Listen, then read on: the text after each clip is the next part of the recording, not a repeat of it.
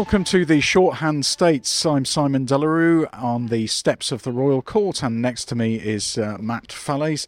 As the deputies emerge from the Royal Court now and make their way out into the cold night, and they won't be warmed particularly by the experience of six hours of debate that haven't got very far. I should think um, all day today, deputies and uh, the two ordinary representatives have together been uh, nutting out the pros and cons of the uh, Soulsby Amendment, the self styled fairer alternative.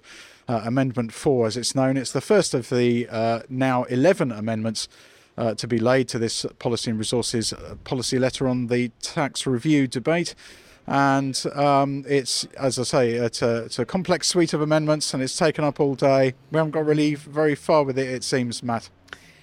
No, I mean, I, I think will be another maybe hour or more tomorrow as well on this before a vote, and the numbers have become a bit clearer.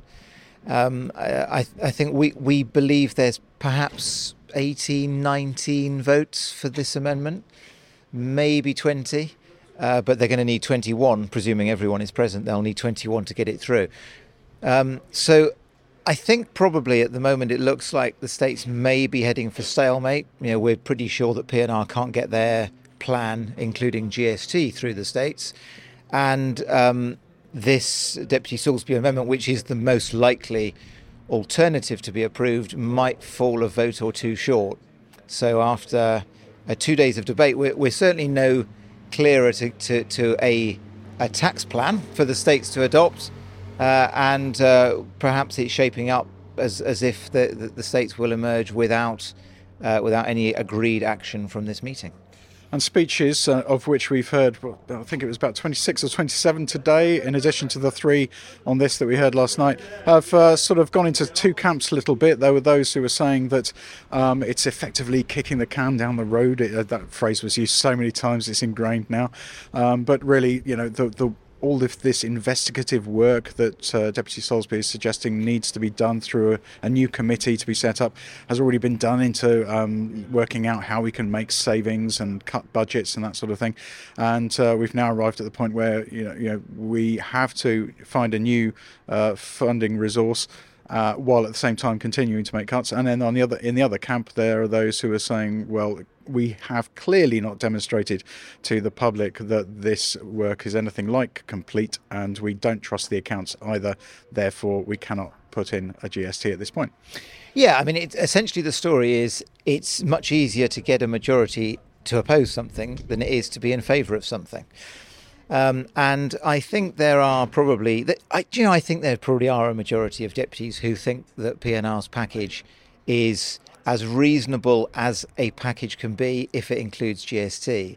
But there is just such kind of visceral opposition to GST, you know, publicly and in the States, that to get a package through that includes it is very, very hard. And, and this PNR has um, quite unusually m- maintained a degree of loyalty am- amongst the majority of the states. Um, uh, they normally can rely on 23, 24 votes no, to, to get almost any uh, policy through. Um, but GST may be about the hardest thing to get through the states. Uh, and it, it, it really does look as if they can't get above perhaps 13, 14, 15 votes. Uh, what we don't know, of course, is because we've got one night left, as it were, before we, we go into day three of debate, um, it's possible that there might be a compromise worked out between the Deputy Soulsby supporters and PNR supporters overnight. Difficult to see how that can happen, but there probably will be a few deputies thinking along those lines in order to avoid emerging without having decided anything. Yeah, we had we um, in terms of that uh, scenario that we, you're talking about there. Deputy Lyndon Trott made an interesting speech I thought today, where he was he was saying he had a, he was thankful to PNR for all the work that they'd done. Uh, he could certainly see the merits in it. He's, he was saying that the GST being put forward was the most um, progressive that could could have been put forward.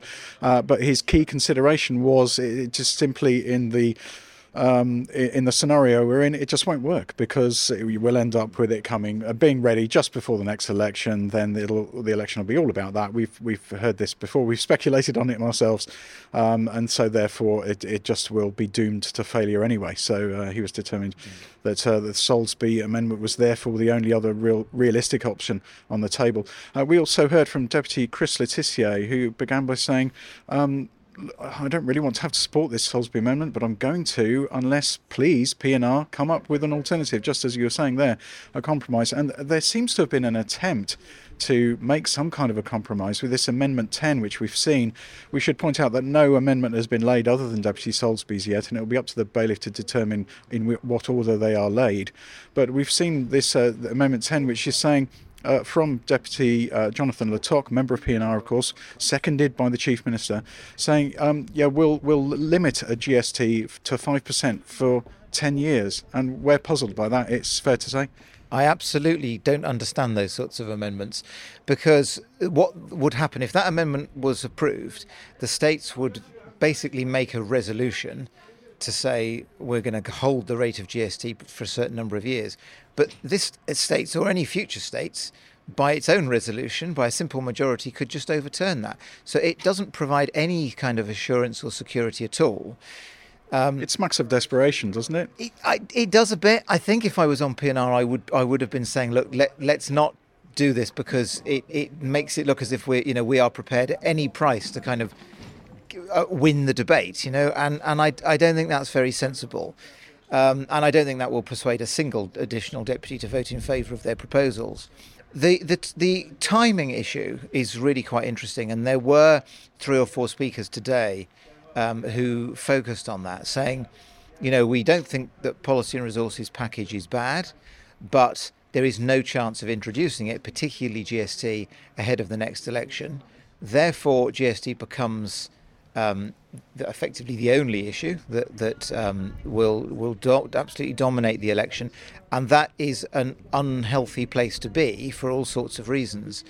Now, some of the so PNR and some of their supporters will say, well, the deputies who are saying that are just trying to grasp any kind of life raft argument to avoid voting for GST. But I think I think it might actually be the strongest argument against GST's package, against PNR's package, that they have they, they have left it so long to propose this to the states in this term that they probably can't get it in place, um, you know, this side of the election, even though it's nearly a, a five-year term, longer than normal.